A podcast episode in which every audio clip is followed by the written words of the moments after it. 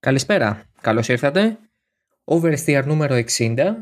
Grand Prix Ολλανδίας αυτή τη φορά έγινε. Ε, δεν είχαμε ένα τετράωρο να κοιτάμε τη βροχή και πλάνα από το, τις Κερκίδες.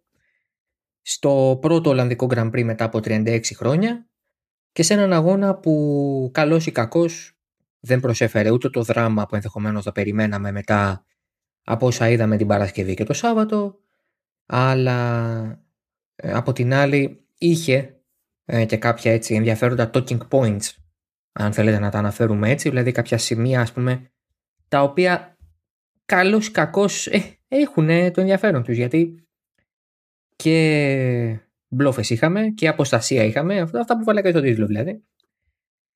Και ο κοινός παρονομαστής είναι η Ολλανδία. Ε, για να το βγάλουμε από τη μέση, θέλω να πω ότι εντυπωσιάστηκα από, την, ε, από το κλίμα που εξέπεμψε το Ζάντφορτ και οι 70.000 που βρέθηκαν σε αυτό από την Παρασκευή ακόμα. Συνήθως οι πίστες είναι μισοάδιες τις Παρασκευές, γεμίζουν λίγο περισσότερο το Σάββατο και είναι full house την Κυριακή. Αλλά οι Ολλανδοί περιμένανε πολλά χρόνια και περιμένανε και από πέρυσι να επιστρέψουν. Ήταν να γίνει πέρυσι για πρώτη φορά το Grand Prix στο Ζάνφορτ, ε, οπότε τώρα ειδικά ήταν ακόμα μεγαλύτερη η προσμονή και η αγωνία. Δεν είναι μυστικό και ούτε νομίζω ότι κανείς θα πει ότι είναι κάποιο είδους συνωμοσία πως ο Max Verstappen είναι αυτός ο οποίος με το ταλέντο του, την ακτινοβολία του, το γεγονός ότι πλέον πρωταγωνιστεί κιόλας, ανάγκασε με τον ένα με τον άλλο τρόπο τη Φόρμουλα 1 να γυρίσει στην Ολλανδία. Μετά από 36 χρόνια, από το 1985 είχε να αγωνιστεί εκεί στο Ζάνφορντ. Από το 18 το κοίταζε, σκέφτηκε το Άσεν, ε, δεν προχώρησε αυτή η προοπτική. Πήγε για το Ζάντφορντ, έπρεπε να γίνουν όλες αυτές οι εργασίες που έγιναν όχι μόνο στη διάταξη με τις συγκεκριμένες τροφές, αλλά και σε επίπεδο υποδομών, κερκίδων και ούτω καθεξής. Παραλιακή πόλη έξω από το Άμστερνταμ είναι. Η πρόσβαση εκεί είναι εύκολη. Ήταν η τέλεια περίπτωση. Δεν προσέφερε ωραίο αγώνα. Περιμέναμε όχι ωραίο αλλά επεισοδιακό αγώνα. Δηλαδή, σαν χάραξη το Ζάντφορτ δεν ευνοεί ούτε τα προσπεράσματα, ούτε τις ρόδα με ρόδα μάχες, ούτε τίποτα τέτοιο. Αλλά τουλάχιστον μετά την Παρασκευή και το Σάββατο φαινόταν ότι θα έχουμε απρόπτα. Μια έξοδος, ένα τζαρτζάρισμα λίγο πιο περίεργο, κάτι, κάτι το οποίο λόγω του ότι είναι και μια αρκετά old school πίστα παρά τις αλλαγές που έχουν γίνει η χάραξη παραμένει η ίδια και αυτό που έχει αλλάξει είναι κάποιες στροφές και σίγουρα η έξοδη διαφυγής που είναι πολύ πιο ασφαλής πλέον. Αλλά με δεδομένο λοιπόν ότι μιλάμε για μια old school πίστα, στενή, μικρή, με μικρό περιθώριο λάθους, περιμέναμε να δούμε κάτι το ανατρεπτικό.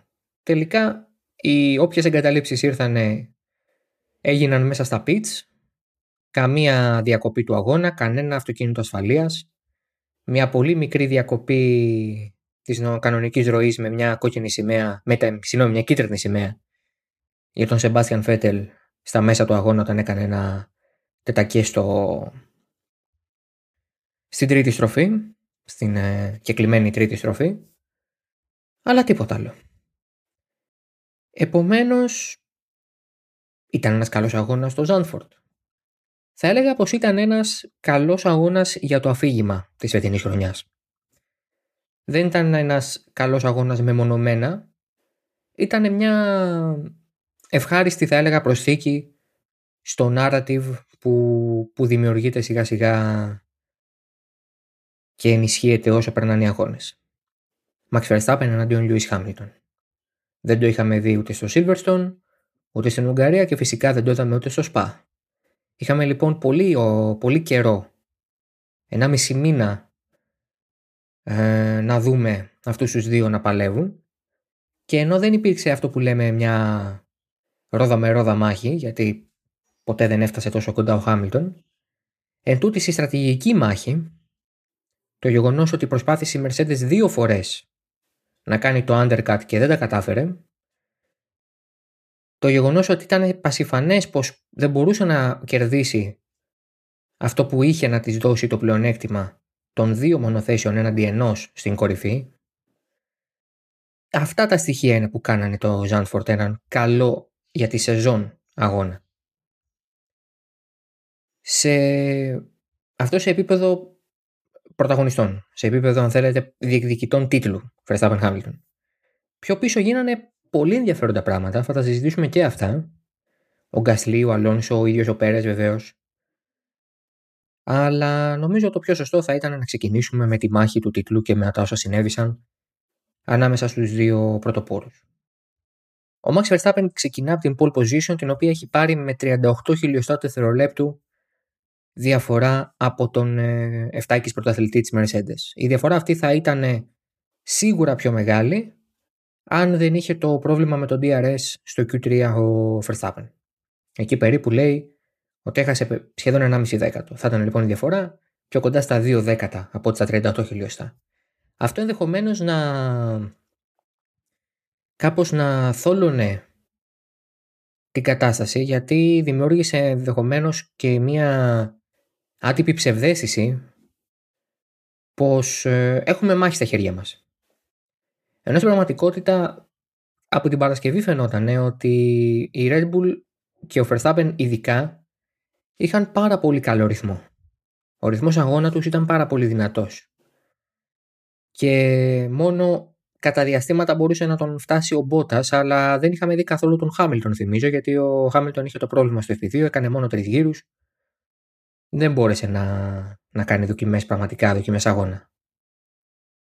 Άρα, εξ αρχής ο Verstappen, παρά το μικρό της διαφοράς, το ελάχιστο της διαφοράς στις κατατακτήριες, είχε το προβάδισμα. Σε επίπεδο στρατηγικής, ωστόσο, και νομίζω σε αυτό μπορούμε να συμφωνήσουμε όλοι γιατί έχουμε δει να παίζεται αυτό το έργο αρκετές φορές και τη φετινή χρονιά.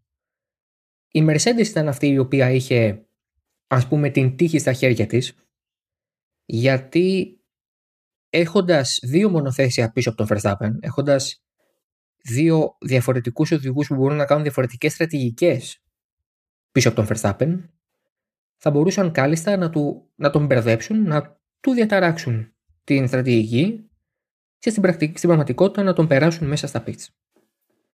Αφού δεν υπήρχε περίπτωση να τον κερδίσουν στα ίσια από ένα σημείο και μετά από ρυθμός δεν υπήρχε, αλλά και γιατί η πίστα δεν είναι φυσικά εύκολη στο προσπέρασμα, δεν σου επιτρέπει να κάνεις εύκολα προσπέρασμα, αυτό το στρατηγικό του πλεονέκτημα 2 εναντίον 1 θα έπρεπε κανονικά να δουλέψει. Η μπλόφα του undercut με τον Χάμιλτον τόσο την πρώτη όσο και τη δεύτερη φορά απέτυχε πλήρως. Η Red Bull ενδεχομένως έχοντας γνώση πλέον της, ε, του της αμαντάς που έχει όταν ο Πέρες και αυτό συμβαίνει δυστυχώς συχνά για την ομάδα. Όταν ο Πέρες δεν είναι ψηλά και μένει μόνος στο Verstappen να παλεύει κατάλαβε γρήγορα, αρκετά γρήγορα στον επόμενο γύρο αντέδρασε. Και στην πρώτη φορά και στη δεύτερη. Και έβαλε τον Verstappen μέσα. Εξουδετερώσε λοιπόν το, το όποιο effect θα μπορούσε να έχει το undercut. Σε περίπτωση που μιλούσαμε για μια ίσως πιο μεγάλη πίστα αν ο Χάμιλτον δεν έπεφτε σε κίνηση στον, στο δεύτερο pit stop επίσης που παίζει και αυτό ρόλο δεν υπήρχε περίπτωση λοιπόν η Red Bull να την πατήσει ξανά τόσο εύκολα. Την έχει πατήσει συχνά, την πατάει συχνά Ακριβώς γιατί είναι αναγκασμένη πολλές φορές να παίζει μάλλα με έναν και όχι με δύο. Αλλά τώρα δεν την πάτησε. Και επιβεβαίωσε το, τη δυναμική που έδειξε από την Παρασκευή ο Verstappen. Ότι ήταν για νίκη, ότι η Mercedes δεν είχε τον ίδιο ρυθμό. Χωρίς αυτό να σημαίνει ωστόσο, για να μην παρεξηγηθώ, ότι η Mercedes ήταν πολύ πίσω. Δηλαδή ότι η Mercedes υστερούσε μισό δευτερόλεπτο στο γύρο. Αυτό δεν ισχύει. Ο Χάμιλτον κατά διαστήματα μπορούσε να κινηθεί σταθερά ταχύτερα από τον Verstappen και ακόμα και αν υποθέσουμε ότι ο Verstappen σε κάποια σημεία άφηνε και λίγο το πόδι από τον γκάζι για να είναι σίγουρος ότι και τα ελαστικά θα τον βγάλουν και δεν θα κάνει κάποιο λάθος και δεν θα πιέσει χωρίς λόγο. Βάζοντας λοιπόν και αυτόν τον παράγοντα στο παιχνίδι, η Mercedes είχε το ρυθμό την Κυριακή να ματσάρει τον Verstappen, αλλά όχι συνέχεια και όχι φυσικά σε μια τόσο κλειστή πίστα. Γιατί πρέπει να έχουμε υπόψη μας ότι όταν μιλάμε για ένα τόσο κλειστό σιρκουί, με τόσες πολλές διαδοχικές στροφές, είτε γρήγορες, είτε αργές, είτε μεσαίας ταχύτητας, δεν είναι εύκολο να ακολουθήσεις. Με τα τωρινά μονοθέσια και το περίφημο ζήτημα του βρώμικου αέρα, του, των στροβιλισμών που δεν σου επιτρέπουν να έχεις τον καθαρό αέρα που θα σου έδινε την πλήρη κάθε δύναμη του μονοθέσιου.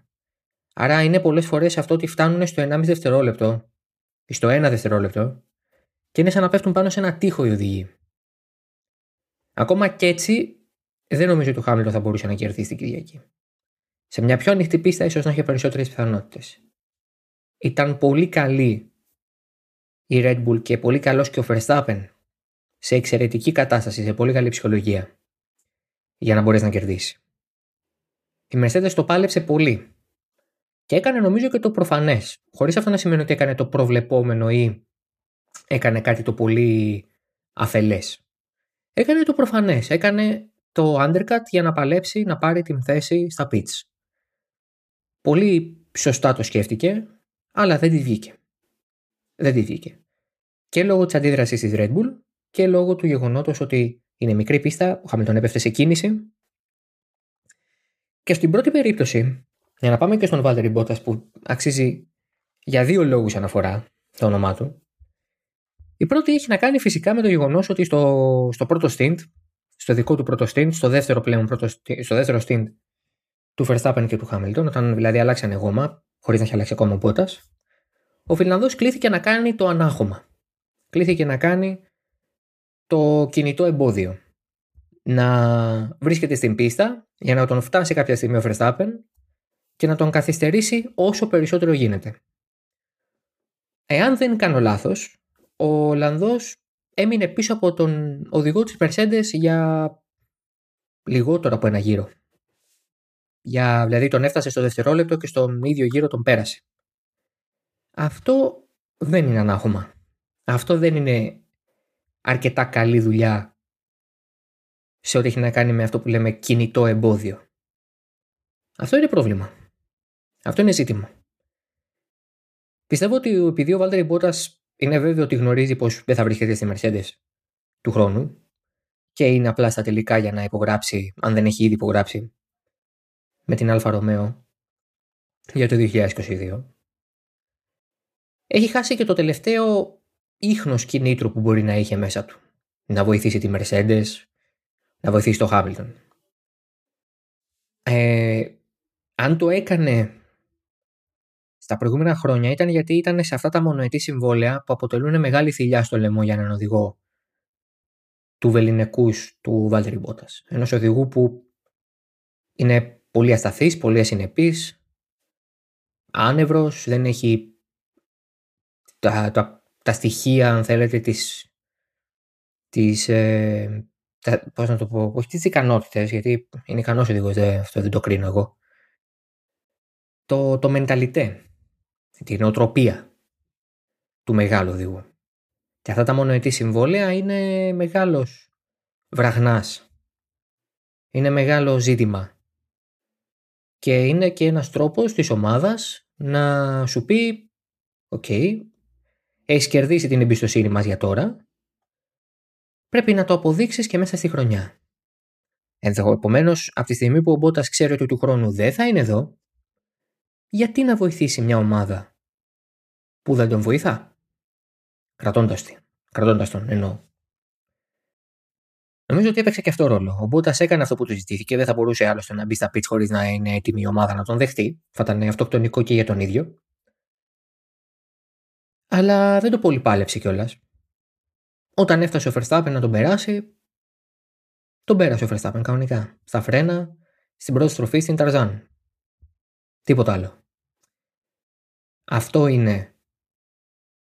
Αυτός είναι ενδεχομένως ο πρώτος λόγος που απέτυχε το undercut στην Mercedes.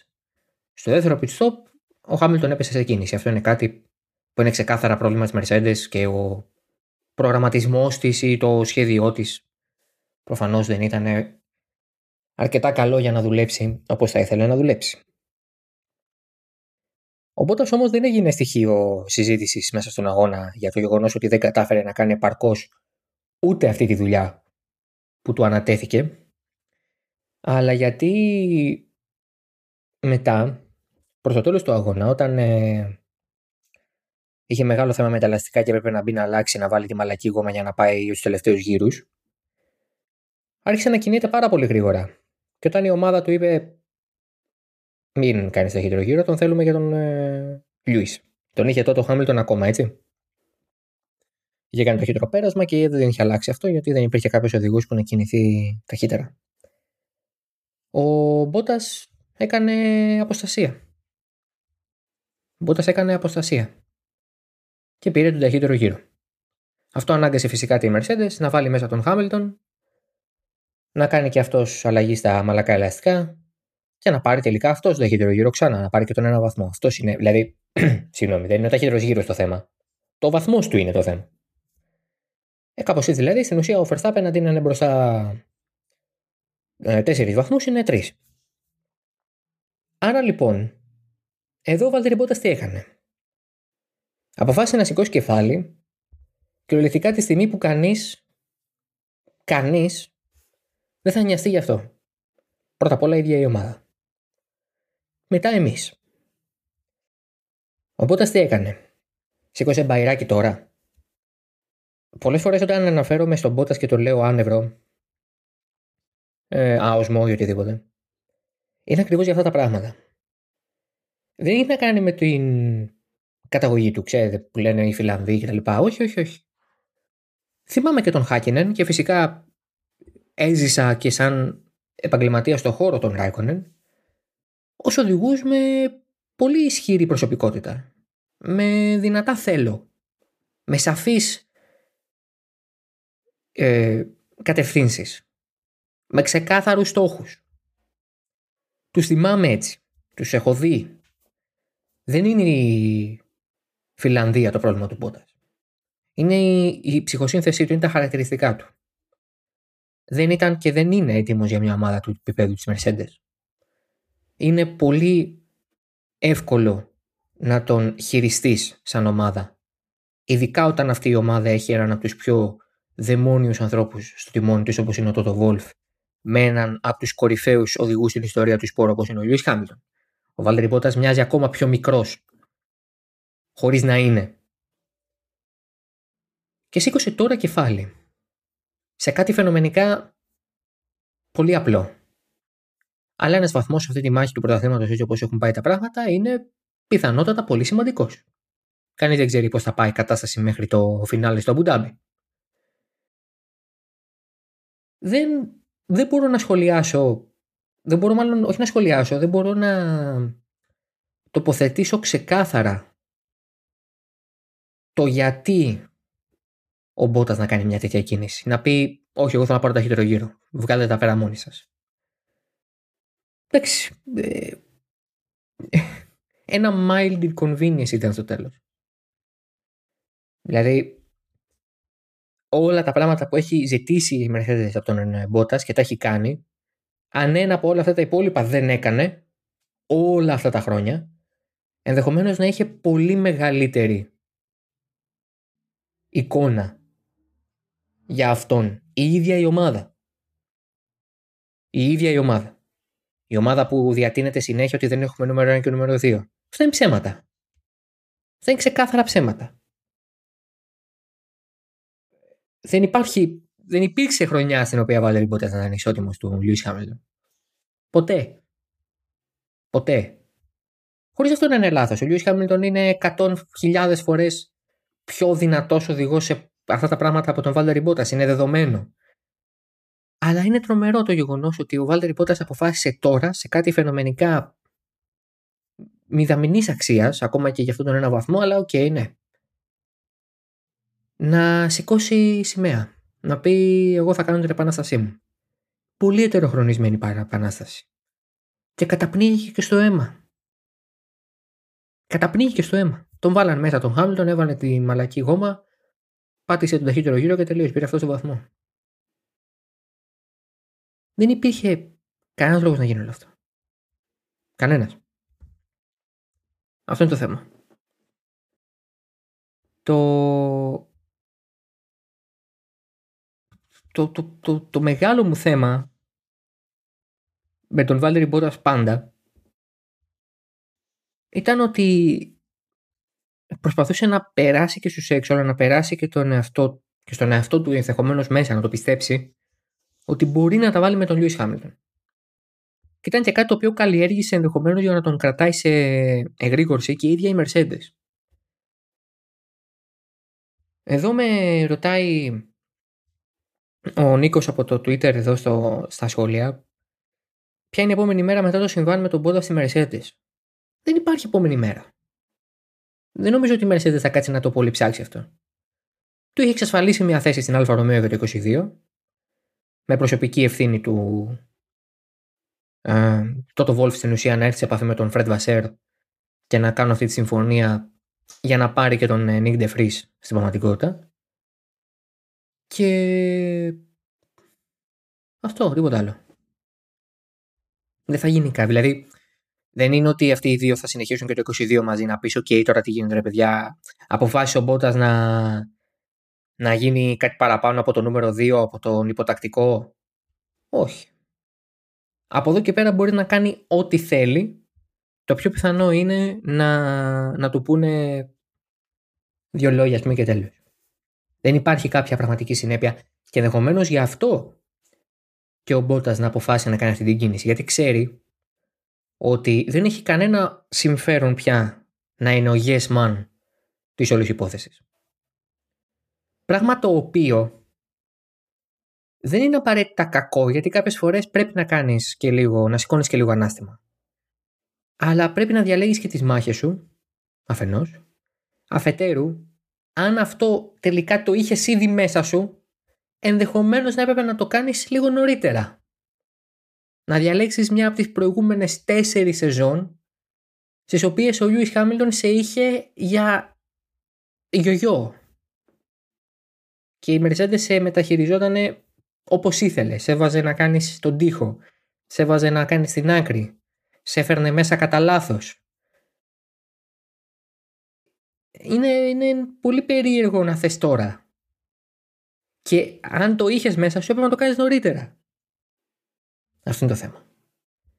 Ο Βάλτερη Μπότας επέλεξε να μη σκύψει άλλο το κεφάλι σε κάτι που πρώτον δεν ήταν σπουδαίο και δεύτερον σε μια πολύ κακή, αργή, ετεροχρονισμένη στιγμή. Προχωράμε. Πάμε στο midfield. Εκεί γίνανε πολλά πράγματα χωρίς να γίνουν πολλές μάχες. Δηλαδή, για παράδειγμα, ο Πιέρ Γκαθλή έχει ξεκινήσει τέταρτο, έχει ματσάρει το καλύτερο αποτέλεσμά του σε κατατακτήριες. Και σε όλον τον αγώνα δεν νομίζω ότι τον είδαμε πάνω από μία φορά. Και πήρε άνετα, άνετα την τέταρτη θέση. Άνετα. Πήρε μια πήρε ένα τρομερό αποτέλεσμα για την Αλφατάουρη, πήρε 12 βαθμούς. Η κάμερα δεν τον έδειξε ποτέ γιατί δεν έδωσε καμία μάχη Καμία, ποτέ δεν μπάλεψε για τίποτα. Αλλά έκανε ενδεχομένως τον καλύτερο αγώνα από όλους. Έναν αθόρυβο, καθαρό αγώνα. Είναι μαγικό αυτό που κάνει ο Πιέρ Γκαθλή και Αλφατάουρη. Στην καλή τους μέρα είναι όαση. Το πώς κουμπώνουν αυτοί οι δύο σαν ομάδα είναι τρομερό. Και με έβαλε σε σκέψεις. Θα ήταν πολύ χειρότερος ο Πιέρ Γκαθλή αυτή τη στιγμή από τον Σέργιο Πέρε. Αν αυτή τη στιγμή ο Πιέρ Γκαθλή βρισκόταν στη Red Bull, θα ήταν πολύ χειρότερος από τον Σέργιο Πέρες. Έναν οδηγό που δεν έχει καμία σταθερότητα στη χρονιά του. Έχει κάνει από νίκη μέχρι δεν υπάρχω σε όλο τον αγώνα και όλα τα ενδιάμεσα. Πόσο χειρότερος θα ήταν ο Πιέρ Γκαθλή στην προκειμένη φάση. Πόσο χειρότερος θα μπορούσε να είναι ο Γάλλος από τον Σέρχιο Πέρες; Είναι καλό για τον Πιέρ ότι έχει άλλο ένα χρόνο με την Red Bull. Θα μείνει φυσικά στην Αλφατάουρη, όπω θα μείνει και ο Τσουνόντα, αυτά είναι δεδομένα. Θα έρθει και επίσημα ανακοίνωση για τον Τζουνόντα πολύ σύντομα πιστεύω. Και αυτό είναι καλό ξαναλέω γιατί θα είναι η τελευταία ενδεχομένως ευκαιρία της Red Bull να μην χάσει αυτόν τον οδηγό. Ο Φιέρ Γκασλή παραλίγο να καεί πολύ. Να πάρει φωτιά από εκείνη τη μισή χρονιά με τη Red Bull. Παραλίγο να καταστραφεί σαν οδηγός. Ευτυχώς η ομάδα δεν τον απέπεμψε τελείως. Τον γύρισε πίσω στην Τόρο Ρώσο σε μια κίνηση που αρχικά φάνηκε και ήταν αρκετά υποτιμητική και εξευτελιστική για τον Πιερ Γκασλή αλλά του έδωσε την ε, πνοή, του έδωσε το, την, την ε, ευκαιρία να ξαναβρει τον εαυτό του. Αυτό είναι το όλο θέμα. Ο Γκασλή δεν ήταν ποτέ κακός οδηγός. Στη Red Bull ήταν ένας αγχωμένος, πιεσμένος οδηγός που αυτό οδηγεί σε πολύ κακά αποτελέσματα. Αυτό είναι δεδομένο. Συν το ότι το μονοθέσιο φυσικά ήταν πάρα πολύ δύστροπο, μόνο ο Verstappen μπορούσε να το φέρει στα μέτρα του. OK, okay, όλα αυτά, ναι, φυσικά. Ο Γκασλί λοιπόν θα μπορούσε φέτος να έχει υπογράψει με την Alpine και να πάει, να πάει από εκεί του χρόνου. Η Red Bull θα είχε χάσει τον δεύτερο καλύτερο οδηγό της. Δεν έχει καλύτερο. Ούτε ο Πέρες, ούτε ο Τσουνόντα, ούτε ο Άλμπουν. Verstappen, Γκασλή, το χάος, οι υπόλοιποι. Αυτό είναι.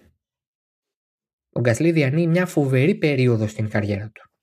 Είναι σταθερός, είναι γρήγορος, είναι εκεί να πάρει το αποτέλεσμα με το που υπάρχει και δεν οδηγεί σε μια δύσκολη, σε μια πολύ δυνατή ομάδα. Οδηγεί σε μια ομάδα η οποία κάνει και αυτή πολλά σκαμπανεβάσματα και μαζί της δυστυχώς κάνει και αυτός.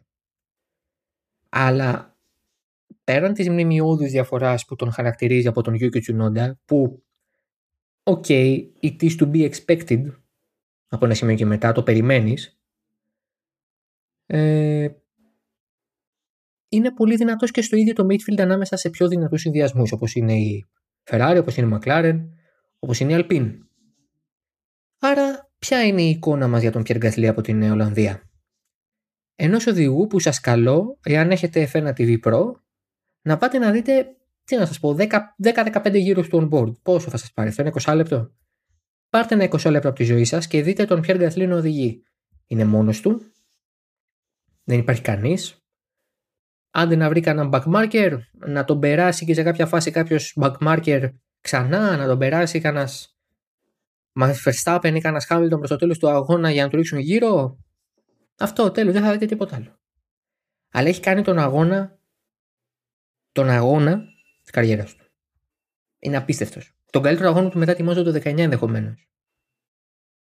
Και προχωράμε λίγο πιο πίσω στον για εμένα καλύτερο μαζί με τον Γκασλή οδηγό της ε, Κυριακής, τον Φερνάντο Αλόνσο. Έχει κάνει μια τρομερή κίνηση. Δείτε τη ξανά με on board κάπως. Είναι τρομερό αυτό που έχει κάνει. Και τους περνάει όλους και τρέλες, τρέλες, τρέλες. Έχει αποφύγει το χτύπημα τρεις φορές νομίζω σε 10 μέτρα, 20 μέτρα. Και στο τέλος κάνει και το προσπέρασμα στο Σάινθ. Αυτό είναι τρομερό. Είναι απίστευτο, είναι πραγματικό. Ο Φερνάντο Αλόνσο διάβαζα τον Άνταμ Κούπερ που έλεγε ότι του λέγαν οι ομάδες πως ο πρώτος από τους 20 οδηγούς που κατάλαβε ποια είναι η καλύτερη γραμμή στην στροφή 3 ήταν ο Αλόνσο. Δηλαδή είναι αυτό που λέγαμε και στην Ουγγαρία. Δεν είναι ούτε ο πιο γρήγορος, δεν είναι ο πρωταγωνιστής δύσκολα θα πρωταγωνιστήσει γιατί δεν οδηγεί για μια κορυφαία ομάδα προς ώρας. Αλλά η εμπειρία είναι κάτι που δεν μπορεί να σου πάρει κανείς. Είναι κάτι που έχεις κερδίσει και εμπλουτίζεις με τα χρόνια. Αυτό το πράγμα νομίζω ότι αποτυπώνεται τέλεια στο γεγονός ότι σε μια τελείως καινούργια πίστα για όλους, ο Αλόνσο ήταν ο πρώτος που κατάλαβε την πιο δύσκολη στροφή της και την έκανε τέλεια από την αρχή. Και ας μην οδηγεί για την Red Bull ή τη Mercedes, οδηγεί για την Alpine. Οδήγησε εξαιρετικά. Οδήγησε εξαιρετικά. Είχε δείξει την Παρασκευή τα δείγματά της η, η γαλλική ομάδα, αλλά και ο ίδιος ο Αλόνσο την Κυριακή οδήγησε εξαιρετικά. Και αυτό του έδωσε την ευκαιρία να ανέβει έκτος στον τελευταίο γύρο πέρασε τον ε, Σάινθ και να πάρει ακόμη περισσότερους σημαντικούς βαθμούς για την Alpine στο midfield. Θα κλείσω με τη Ferrari γιατί έχω δεχθεί ένα σχόλιο γιατί δεν βάλανε μεσαία. Η αλήθεια είναι ότι θα μπορούσαν, αλλά έχω την αίσθηση ότι ήλπιζαν πως ο ρυθμός τους θα ήταν λίγο καλύτερος με τα σκληρά σε συνδυασμό και με την διάρκεια που προσφέρουν τα σκληρά. Θέλανε να πάνε δηλαδή με ένα pit stop, όπως και κάνανε, και να μην έχουν κανένα θέμα, να μην έχουν κάποιο είδους φόβο για το τι μπορεί να προέκυπτε με την ε, δυναμική τους, με την ανθεκτικότητά τους περισσότερο, την ανθεκτικότητα των ελαστικών. Και πάμε τώρα για το φινάλε σε κάτι διαφορετικό. Να πούμε για έναν ωραίο ενδιαφέροντα σκοπό που θα βοηθήσουμε στις 12 Σεπτεμβρίου. Η F1 Action, το κορυφαίο πρωτάθλημα Sim Racing στην Ελλάδα, διοργανώνει την Κυριακή που μας έρχεται, την Κυριακή της Μόντζα δηλαδή στις 12 Σεπτεμβρίου, στις 8 η ώρα ξεκινάει η μετάδοση, έναν φιλανθρωπικό αγώνα. Ο Αριστοτέλης ο Βασιλάκος, ο Head of R&D και Vehicle Engineering στην Κούνος, που φυσικά δουλεύει και έχει κάνει πολύ μεγάλο μέρος της δουλειάς στο Assetto Corsa Competizione, ε, μας προσέγγιζε, μας πρότεινε αυτή την ιδέα. Εμείς δεχτήκαμε με τα χαράς, αναλάβαμε στην ουσία την διοργάνωση και, την, και το τεχνικό έτσι, θέμα, την υποστήριξη, την, ε, ε την ε, προβολή βεβαίως, τη μετάδοση του αγώνα. Θα έχω αφήσει όλα τα link από κάτω και το link του να συμμετάσχετε, να δηλώσετε συμμετοχή και το link για να κάνετε τη δωρεά σας όπως επίσης και το link του καναλιού της FN Action για να δείτε τον αγώνα σε μια εβδομάδα. Τα χρήματα που θα μαζευτούν θα δοθούν στην ομάδα εθελοντών διασωστών δάσο-πυροσβεστών. Είναι μια εθελοντική ομάδα η οποία δραστηριοποιείται τόσο στην Αττική όσο και στην Εύβοια. Πήγε στις μεγάλες πυρκαγιές του Αυγούστου και βοήθησε και στις δύο περιοχές. Ε, μίλησα προσωπικά με τους ανθρώπους εκεί και μου μετέφεραν την ανάγκη τους για οποιοδήποτε ποσό. Χαρακτηριστικά μου είπαν ότι ο εξοπλισμός ενός μόνο εθελοντή πυροσβέστη ανέρχεται στα 1000 ευρώ. Μόνο το κράνος κοστίζει γύρω στο μισό χιλιάρικο. Οπότε καταλαβαίνετε ότι οτιδήποτε μπορέσουμε να δώσουμε σε αυτούς τους ανθρώπους ως δωρεά θα, θα είναι μεγάλο βοήθημα. Θα υπάρξουν όλα τα αποδεικτικά για το ότι κατατέθηκαν εκεί τα χρήματα από εμάς, δεν θα υπάρξει καμία τέτοια περίεργη περίπτωση. Α, και είναι πολύ μεγάλη μας χαρά το γεγονός ότι θα έχουμε και έντονη παρουσία όχι μόνο των Ελλήνων sim racers και επαγγελματιών οδηγών αγώνων, αλλά και ξένων ε, από την Ευρώπη κυρίως οδηγών. Ε, για όποιον μπορεί να γνωρίζει από sim racing, ο Ζαρντιέ είναι ας πούμε ένα μεγάλο όνομα ε, και το Assetto Corsa Competizione Community και στο YouTube ε, κάνει τα streams του και είναι αρκετά δημοφιλής. Ο Άλεξ Φοντάνα, ο Ελληνοελβετός επαγγελματίας οδηγός του GT3 πλέον, θα συμμετάσχει με τη δική του ομάδα. Το ίδιο θα ισχύσει και με επαγγελματίες οδηγούς από την Ελλάδα, όπως είναι ο Πάνος Κύρκος, με sim racers από την Ελλάδα, όπως είναι ο Χουρδάκης ή ο Κοντογιάννης, ε, που συμμετείχαν και πρωταγωνιστούσαν, όπως και ο Μητρόπουλος βεβαίως, που ήταν και πρωταθλητής του GT3 στην περσινή σεζόν, στην FN Action. Οπότε θα είναι, πιστεύουμε, ένας ωραίος αγώνας. Θα διεξαχθεί στο Nürburgring, είναι τετράωρος. Ε, θα ξεκινάει έτσι απογευματάκι και θα ολοκληρώνεται βράδυ σε real time ε, συνθήκες, δηλαδή σε, με κανονική ροή του χρόνου. Κάθε λεπτό που περνάει θα είναι κανονικό και στον αγώνα. Η μετάδοση θα είναι και στα αγγλικά και στα ελληνικά και σε μια τρίτη γλώσσα έκπληξη και μένει να δούμε ε, και εσάς εκεί, να σας περιμένουμε, να απολαύσουμε όλοι μαζί έναν ωραίο αγώνα αυτό το απόγευμα προς βράδυ Κυριακής. Μετά από Ρέλα Ακρόπολης, μετά από Μόντζα, θα είναι πολύ γεμάτο το βράδυ μας ε, μαζί. Να συλλέξουμε όσα περισσότερα χρήματα γίνεται για να βοηθήσουμε αυτούς τους ανθρώπους που χάσανε μέρος του εξοπλισμού τους, ε, χρειάζονται να τον αναπληρώσουν για να μπορέσουν όταν ξαναπροκύψει, που ευχόμαστε ποτέ, αλλά δυστυχώς δεν είναι έτσι πραγματικότητα, να μπορέσουν να βοηθήσουν και να έχουν όλα τα μέσα για να το κάνουν επαρκώς. Αυτά λοιπόν από εμένα. Θα τα ξαναπούμε σε μία εβδομάδα για το Grand Prix της Μόντζα και με φυσικά αναφορές στον εθνικό μας αγώνα στο Ραλή Ακρόπολης που θα έχει ολοκληρωθεί.